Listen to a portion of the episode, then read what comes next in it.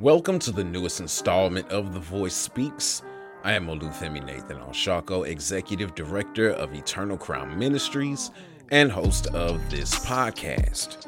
In keeping with our study of the life of David, we are going back to Second Samuel chapter nineteen, and we'll be covering verses fifteen through thirty on today. I'm not going to read through the scripture as I normally would. I'm going to give a summary of it, so I strongly suggest going back and reading that passage for context. The thought for today is return of the king. All right, so Judah came to literally bring David back to rule over all of Israel. They went to where he was, crossed the Jordan, and brought him back. Now, the place where they were crossing in different versions says it was a ford.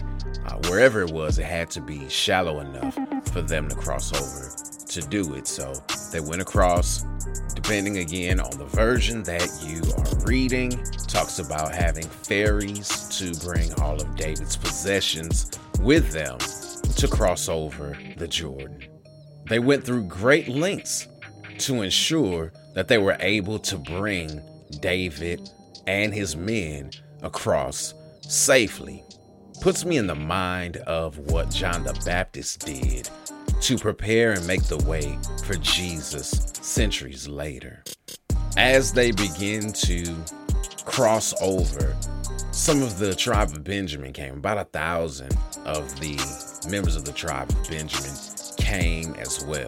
And along with them was Shimei.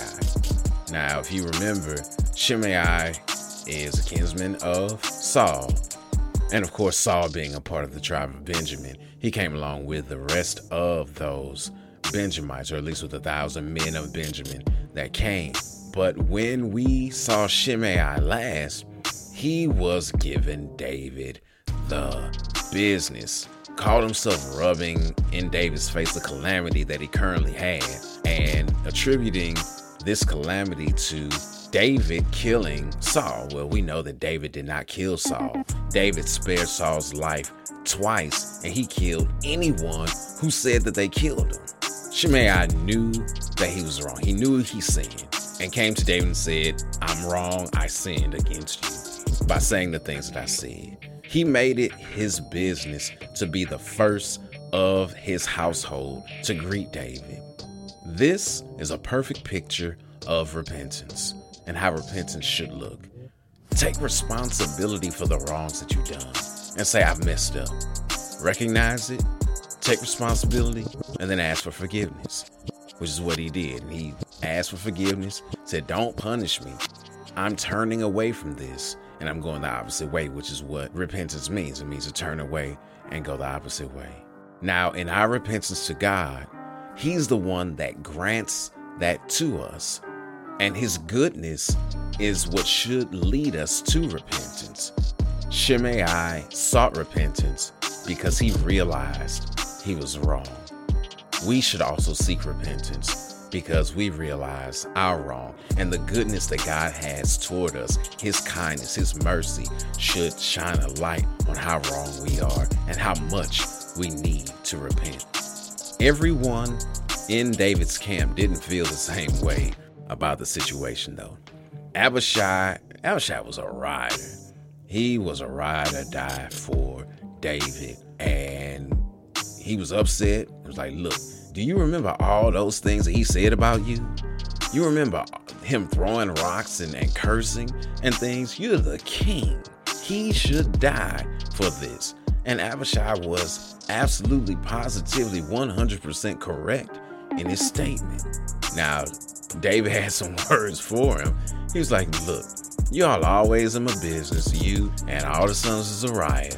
You're trying to tell me I'm the king and how I should act as king. I know I'm the king. I know what I'm doing." But David did not want to besmirch that day by causing any bloodshed.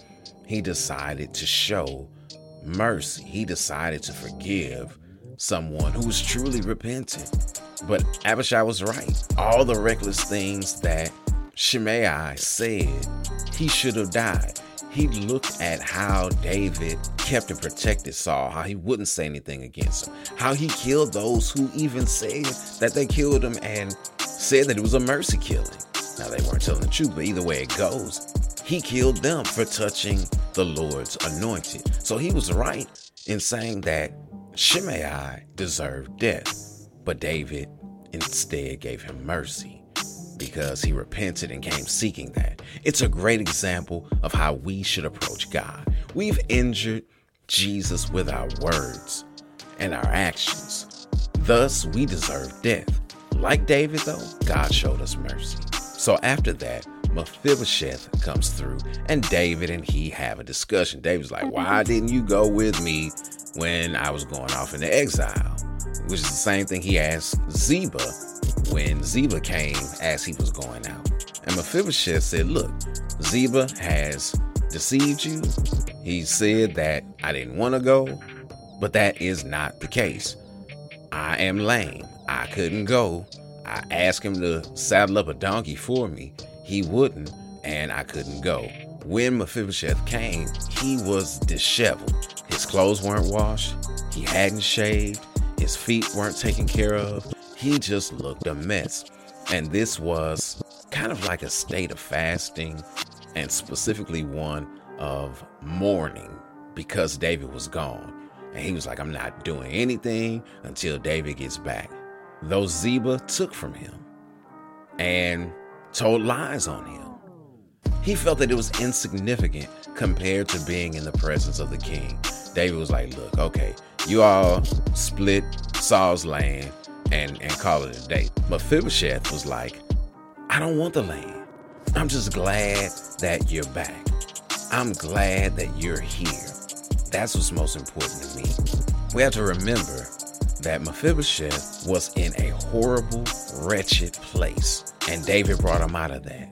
When he was in Lodebar, I mean, he was in the ghetto. He was in a horrible situation. Not only did David bring him out of that, but he restored the privilege that goes along with his status as royalty, restored his land to him, even though he was lame. God calls us out of the desolation of sin. And for those of us who have believed in him, he's made us heirs with Jesus. Like Mephibosheth, we need to understand that all the blessings and all the possessions that we may have are meaningless when you can be in the presence of the King. That's what's most important. Romans eight verses fourteen through seventeen talks about us being heirs with Christ and how we know that we belong to God, that we belong to Christ. We are his children because we are led by his spirit. We need his spirit living in us, acting out through us, and leading us so that we know that we are his. Best way to know that is to be baptized in his spirit and with the evidence of speaking in tongues. People can't tell you you do or don't have it when the Lord moves like that in your life. Though Mephibosheth was in abject poverty, he was still royalty. It's not where you are, but it's who you are that makes you. An illustration was given one time talking about a pot of hot water and looking at that as the environment that a person is in. And it compared and contrasted what happened to two different things when placed in that hot water. A bag of tea and an egg. When you place an egg in hot water, it gets hard. It changes its whole nature. It was this wobbly gook inside of the shell before, but now it's hard, it's solid. It even changes what the shell can do. You can spin a hard-boiled egg. You can't spin an egg if it hasn't been hard-boiled. The environment changed the very nature of the egg. Look at tea on the other hand. Tea goes into that same pot of hot boiling water, and then it begins to diffuse through the bag and change the water. The water is no longer water. It becomes tea after that bag is placed in it and boiled. You may be in a difficult situation right now to bring something out of you, like the tea bag, and to change the environment. You don't have to solely be changed by your environment, but God can help you and bring things out of you that not only change you, but it changes the environment that you're in. Key points for today's lesson. One, Judah made a way for David to come back. We should live lives that make a way for Jesus to come into someone else's life and or into our own.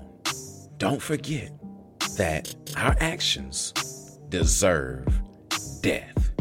God, in his love and mercy, offers us forgiveness. Let us humbly come to him, acknowledging our sin, requesting forgiveness, and turning from our ways. Also, remember God's mercy when others are requesting mercy and forgiveness from you. Last point, to be with God is more valuable than anything that we have here on earth. So Selah, pause, and think about this. Thanks so much for listening in. Please tell a friend, subscribe to the podcast, share it on your social platforms, rate and review. It helps with others learning about this specific podcast, and prayerfully, it was a blessing to you. Next episode, we'll look at David's conversation with Barzillai as he prepared to cross the Jordan. Until then, God bless and keep it together.